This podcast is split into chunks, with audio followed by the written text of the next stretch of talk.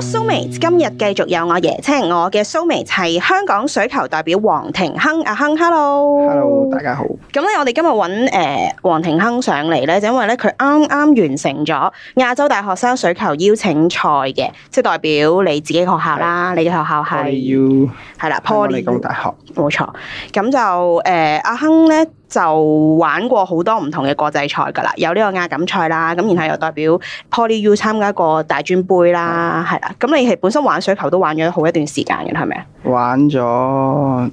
八年，玩八年。即係我係由中二開始玩，嗯，中二就開始玩啦，之後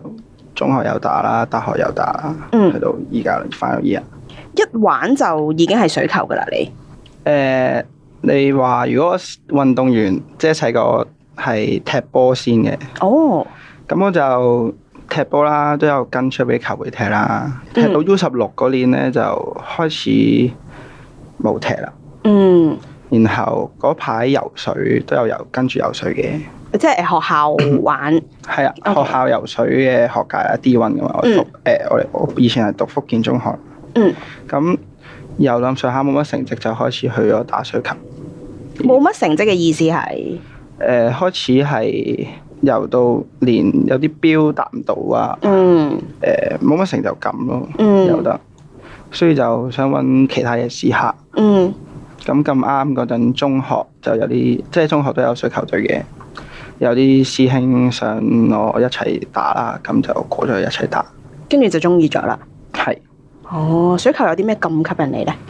因為我係中意團隊運動多過個人項目嘅，因為以前細個游水咧好悶啊，即係大家都係一潛落水咧就自己游啊，冇聲噶嘛，得一係就踢腳聲，一係就自己心入邊自己同自己講嘢嘅啫。嗯。但係打波就可以有好多溝通啊，係有趣好多啊，成件事。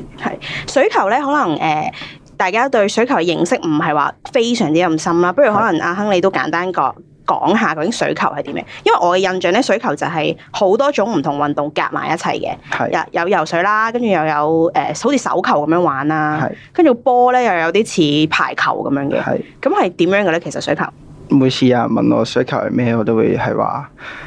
誒游水加打手球咁樣啦。嗯咁、我哋一隊計埋龍門就會有七個人嘅，咁有六個係長區球員啦，咁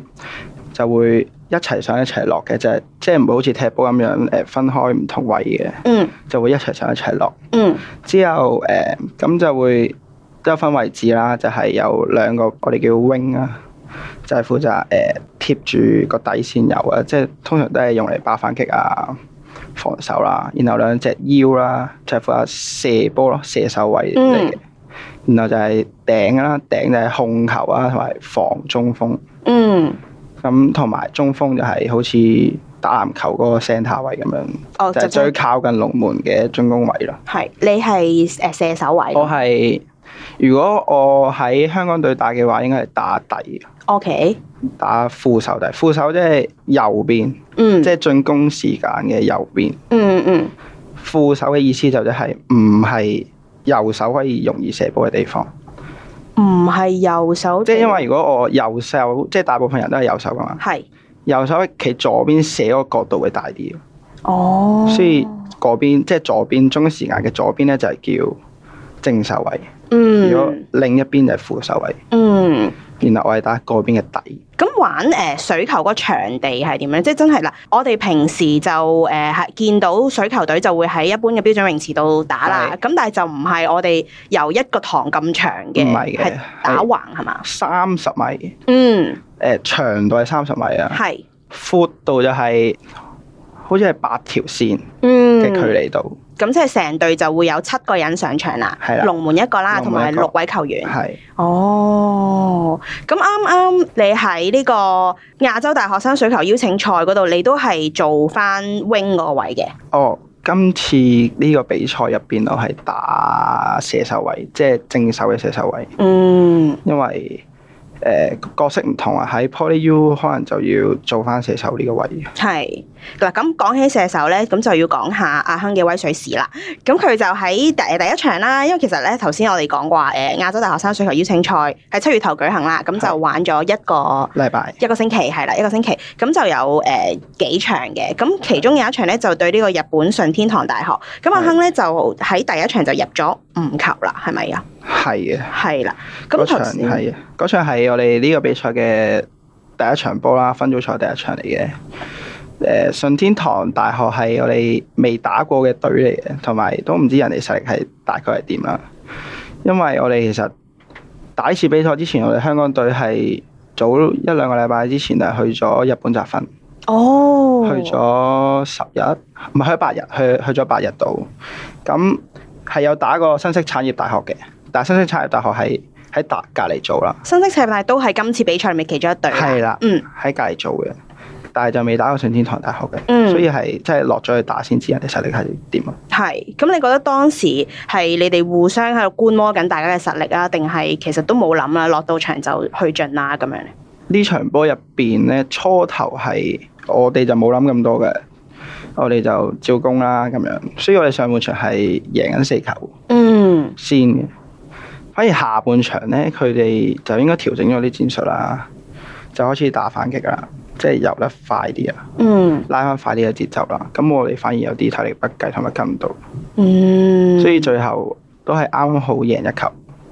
十三比十二。嗯，十三比十二。咁誒呢一場你就覺得自己體能唔夠，咁就會唔會係有啲唔係好滿意自己嘅表現咧？咁呢場就都唔算太滿意嘅，嗯因為即使係話入咗五球啦，其實五球都係上半場入嘅，根本上下半場就 keep 住拉車嘅狀態。拉車係咩意思啊？拉車即係有啲體力不繼啊，開始入唔到上上半場，即係入唔到去人哋半場度進攻啊。咁但係點解會體力不繼？即係咁，但係你哋平時去比賽，譬如大專杯啊，或者你哋練習都會有呢啲時候。咁點解突然間今次會覺得有啲體力不繼呢？大專杯嘅對手實力就冇呢啲外隊咁強啦，第一件事，同埋佢哋嘅節奏冇咁快，嗯所以我哋好少話，如果打大專杯好少話，真係會打到會體力不繼咁嘅意思。哦，同埋當日天氣都係好大問題咯。天氣好熱啊，個人同埋室外池咁又曬到好熱啲水度，喺翻 Poly 嗰個係池啊，度喺係咪翻啊？ poly 室外個池度打，熱到係好似有啲發唔到力嘅感覺。好似浸緊温泉咁樣。係，其實係都係一個體驗嚟嘅，因為未真係未試過咁樣打波，以前都比嗯賽嘅話一般平時係喺誒室內場比較多係咪啊？係，哦，同埋即係平時我哋東南亞天氣都熱啦，係咪？但係佢哋點樣都會有蓋嘅，好少可話冇蓋嘅。嗯。有蓋就已經爭好遠。係當日打完比賽之後，譬如會唔會誒、呃日本順天堂大學嘅隊員都會話：誒、哎你哋嗰啲池好好熱啊，即係天氣好差啊咁樣。我就冇聽到佢哋咁樣講，嗯但係睇到佢哋係好應該都幾辛苦，嗯因為後備席嗰度啦，係你睇到佢哋個個都喺敷緊冰啊，但係個冰唔係擺啲傷患嘅位置啫，正常你傷患位置對我哋嚟講應該係膊頭啊嗰啲位，佢哋擺個頸後邊啊，擺個頭度啊，咁樣就係放降温啊。係啦，哦，好啦，咁第一場就打完呢個日本順天堂大學啦，跟住仲同啊，你哋冠軍戰嘅時候係同呢個韓國國立體育大學係比賽韓嘅，體大。係咁嗰一次嘅體驗又如何呢？韓體大又係幾得意嘅，啊因為我哋好少同韓國隊會有較量嘅機會。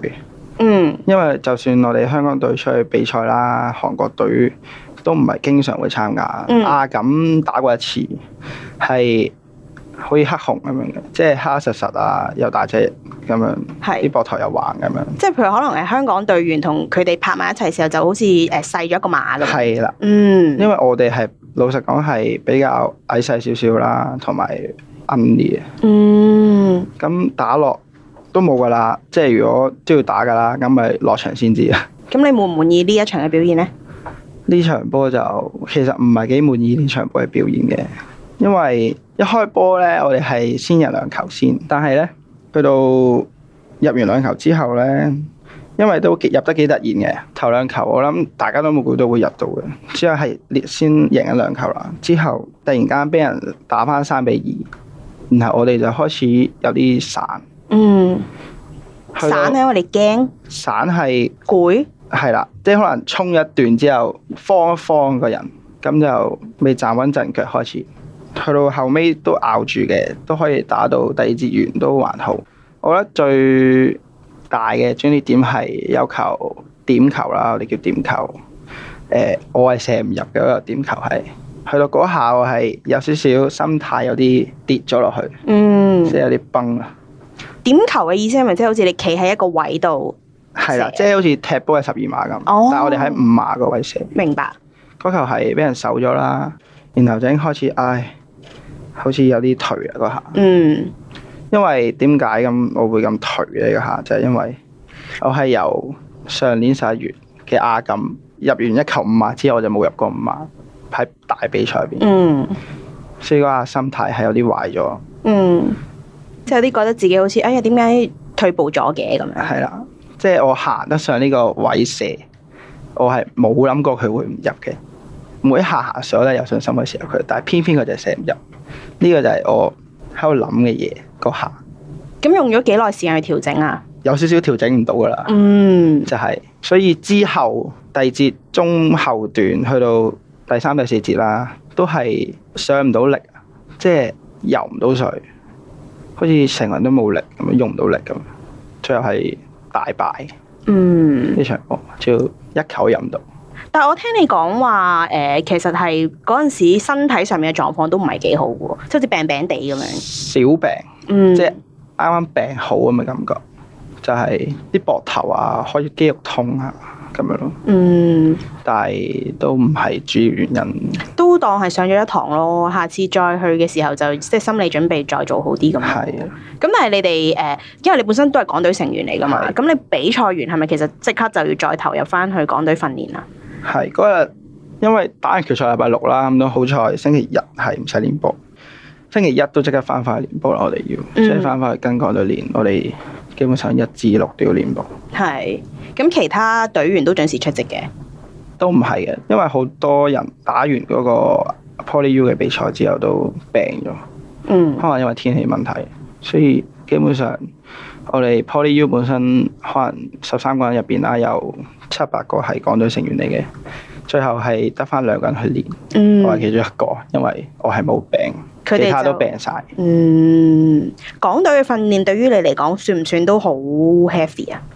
或者講下你個日程先啦，平時即係你一個星平期時我哋港隊一至六都要練波啦，咁星期一至四啦，加埋禮拜六都係練三個鐘，即係你人生有一半時間都係浸喺水入邊嘅。差唔多。嗯基本上有時真係見隊員嘅，即係見我啲隊友嘅時間係多過見我屋企人。嗯基本上誒、呃每一日就係一個鐘頭做 gym 啊，然後兩個鐘頭落水練啦、咁樣每一日都係咁。因為每日 人哋啲衣櫃就係唔同嘅球衣啦，你嘅衣櫃一打開就全部唔同嘅泳褲咁樣。冇得衣櫃嘅，因為一定係我星期一着完之後攞去洗乾淨，晾一晾，聽日又要用啦。哦，所以係唔會有擺入衣櫃嘅機會，係。每一日都會用。我突然間諗起一樣嘢喎，我見到咧水球嘅裝備咧，嗰、個佢哋冇睇嗰啲帽咧係有個耳罩咁樣笠住嘅，跟住誒喺個下巴嗰度咧會有條繩要係綁，好似 B B 嗰啲帽咁係樣。嗰啲帽係即係好似球衣咁樣啦。正常我哋游水嘅時候都係得個頭喺個水上面，所以就要戴嗰啲帽嗯俾球證睇，哦，OK，我哋係咩 number 咩顏色，哦，同埋俾我哋自己都要睇。有冇分話誒、主場嘅話個顏色就要鮮豔通啲常咁樣？佢龍門就一定要係紅色帽，哦，兩邊都係嘅，係主場嘅話就係白色，客場嘅話就係藍色帽。每一隊都有自己嘅圖案嘅。但係有冇研究過點解要有埋嗰個耳罩笠住嘅？耳罩就係驚有波打個耳仔，相信係。哦，同埋就算你平時都會撞到，會唔會阻礙到你哋聽？聽嘢就少少，但係老實講呢啲好小事，即係習慣晒。因為咧誒，譬如我哋當喺陸地上嘅團體運動，即係譬如可能踢波嗰啲咁樣，你就可以大嗌啦，即係對方就會聽到。但係其實喺水池上面應該係冇咁易聽到，係咯，因為你應該聽到啲水花聲啊，嗰啲聽到先，先會聽到人嗌。嗯，但係老實講，即係聽到人嗌都係一個好重要嘅位嚟嘅打球類活動嚟講，玩水球應該係即係誒聽力要好好啦，視力應該都要好好啦。視力都係你哋係咪唔可以戴眼罩比賽？唔可以戴眼罩比賽。即係我教波啊嗰啲僆仔一嚟就戴泳鏡嘅，嗯，我就話誒唔好戴泳鏡啦，試下唔戴泳鏡游啦，因為